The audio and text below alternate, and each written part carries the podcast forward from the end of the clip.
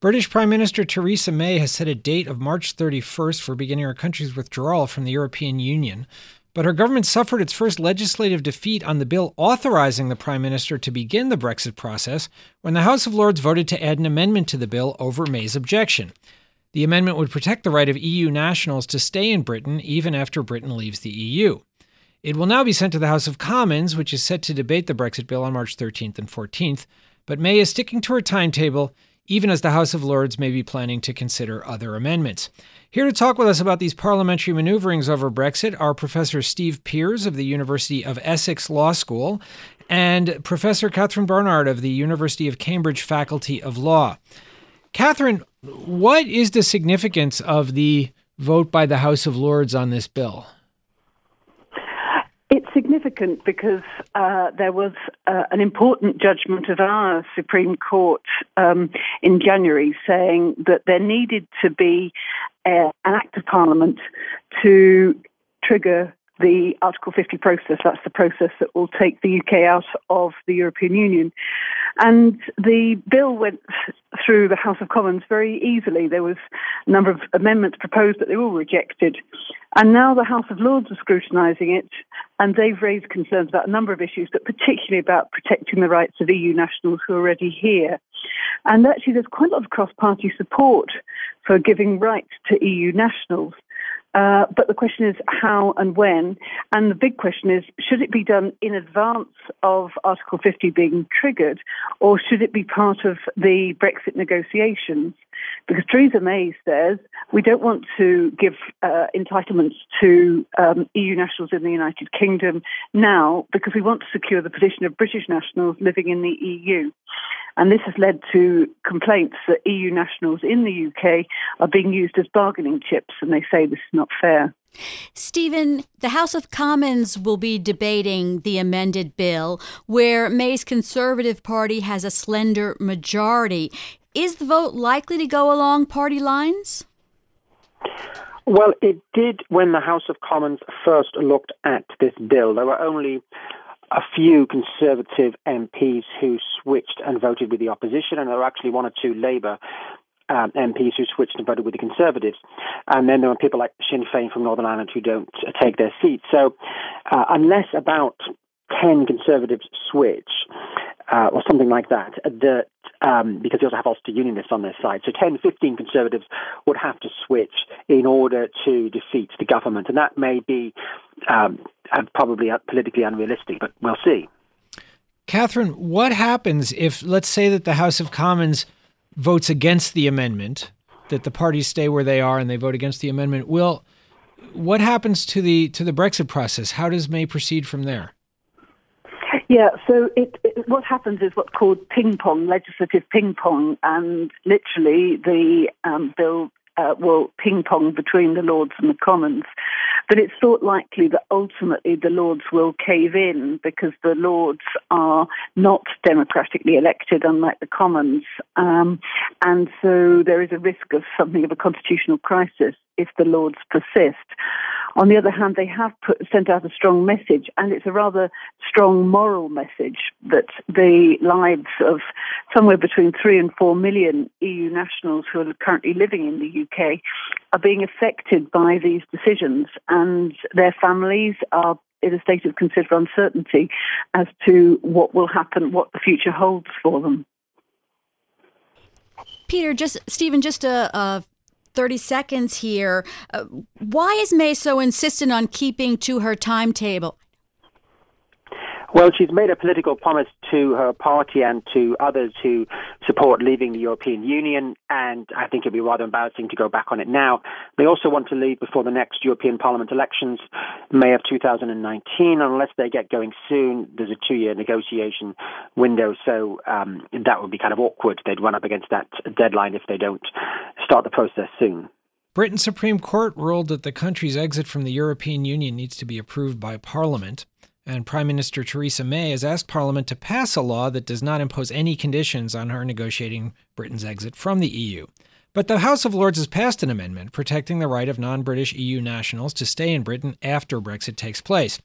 We're talking about what this amendment means for May's Brexit strategy with Professor Steve Peers of the University of Essex Law School and Professor Professor Catherine Barnard of the University of Cambridge Faculty of Law. Steve, the the House of Lords has passed this one amendment, which is now going to go to the House of Commons. They've also there's also been reports that they're considering other amendments to the law. What, what are they thinking about? Well, I don't know how many are still left to consider, but I think the big one that is apparently quite likely to pass is another amendment which would say there has to be a vote of Parliament on the final Brexit deal at the end of the whole process.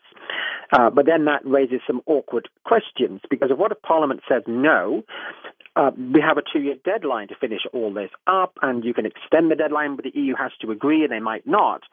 So, does the government still have power to go back and renegotiate, or do we hold another referendum or something and not leave after all, depending on the results of the referendum, or do we just leave the EU without a, a trade deal because the one the government's done, if they even are successful negotiating, isn't good enough, according to Parliament? So, that would be uh, quite a big one, I think, if that one goes through, and potentially uh, an even bigger complication for the government at the end of the process than the one on EU citizens.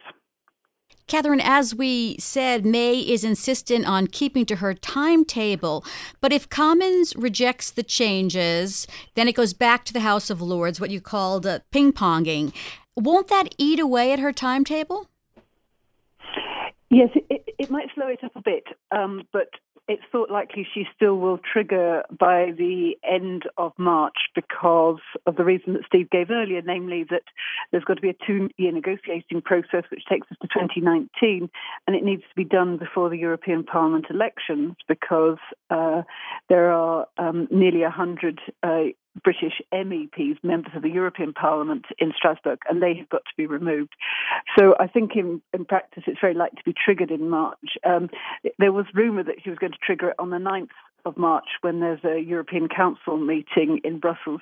But um, the latest developments uh, suggest that that's probably not going to happen. So it may be delayed a week, maybe a couple of weeks. But also that, that time gives a bit of breathing space to the civil service because the civil service are working hard trying to work out what is going to be the UK's position in respect of the negotiations over the Article 50 divorce agreement. Steve, is there any chance that the prime minister might actually give in to what the House of Lords wants to do with this amendment? I, I think that's unlikely. I mean, she's sort of put a lot of political capital on not giving in. I mean, she could easily give in, but I think, and you know, usually in these sorts of cases, if the House of Lords wants to amend something, there's discussion between the two sides and there's some kind of compromise. But uh, she's put a lot of political capital on not giving in, and what the government can do, uh, it may sound a bit odd to American listeners, is that can, if it really comes down to a crunch, it can appoint extra sort of emergency members of the House of Lords. Uh, that might it's a bit like in America as if, if the president had the power to appoint additional senators to get things through. And that obviously would have simplified life for a lot of American presidents in the past. Um, but you obviously you can't do that. But in Britain, in theory, you can do that. And no one's ever done that. The, the threat is usually enough to make the House of Lords comply. So uh, the government can't just abolish the House of Lords or take away its powers, as some people would like. What it can do is threaten, uh, realistically threaten, to have these extra lords in place. And that, if it came to it, might be what pushes the House of Lords back down. So, for Americans, Catherine, explain the position of the House of Lords as opposed to the House of Commons, because from what you're saying, it doesn't sound like they have real power. Well, they, they, they, do have power to the extent that they can hold up um, a bill um, and stop it becoming law, um, but they can only hold it up for one year. So it, um, but their, their power is important, and I think what we would also say is that, of course, they don't have the legitimacy of the Commons because they're not democratically elected. They are there largely through nomination. Um, they're a mix of uh, political nominees, but also uh, senior members of the church, senior members of uh, academia, and they have a range of experience, and they tend to scrutinise legislation quite closely, um, and so they have a, a legitimacy through wisdom and experience, but not from the ballot box. And so, therefore, the Lords are very, usually very careful about directly contradicting the power of the Commons, and ultimately the Commons uh, will will prevail. So the, the rule of the House of Commons will prevail. Steve, do you think what do you think the most likely outcome is here, given what the House of Lords has done and is might do on the other amendment they're considering? Uh, just in about thirty seconds. Well, what I think the government will do is it won't want amendments to the bill, but it will make some kind of concessions in terms of promises as to what it will do in the future. And it's already made a few mm. um, promises which aren't very strong. I think it'll just strengthen them a little bit, and that will probably be enough for the House of Lords to say, okay, we'll uh, we'll withdraw the amendments and go along with it. Our thanks to Professor Steve Peers of the University of Essex School of Law and Professor Catherine Barnard of the University of Cambridge Faculty of Law for being with us here today on Bloomberg Law.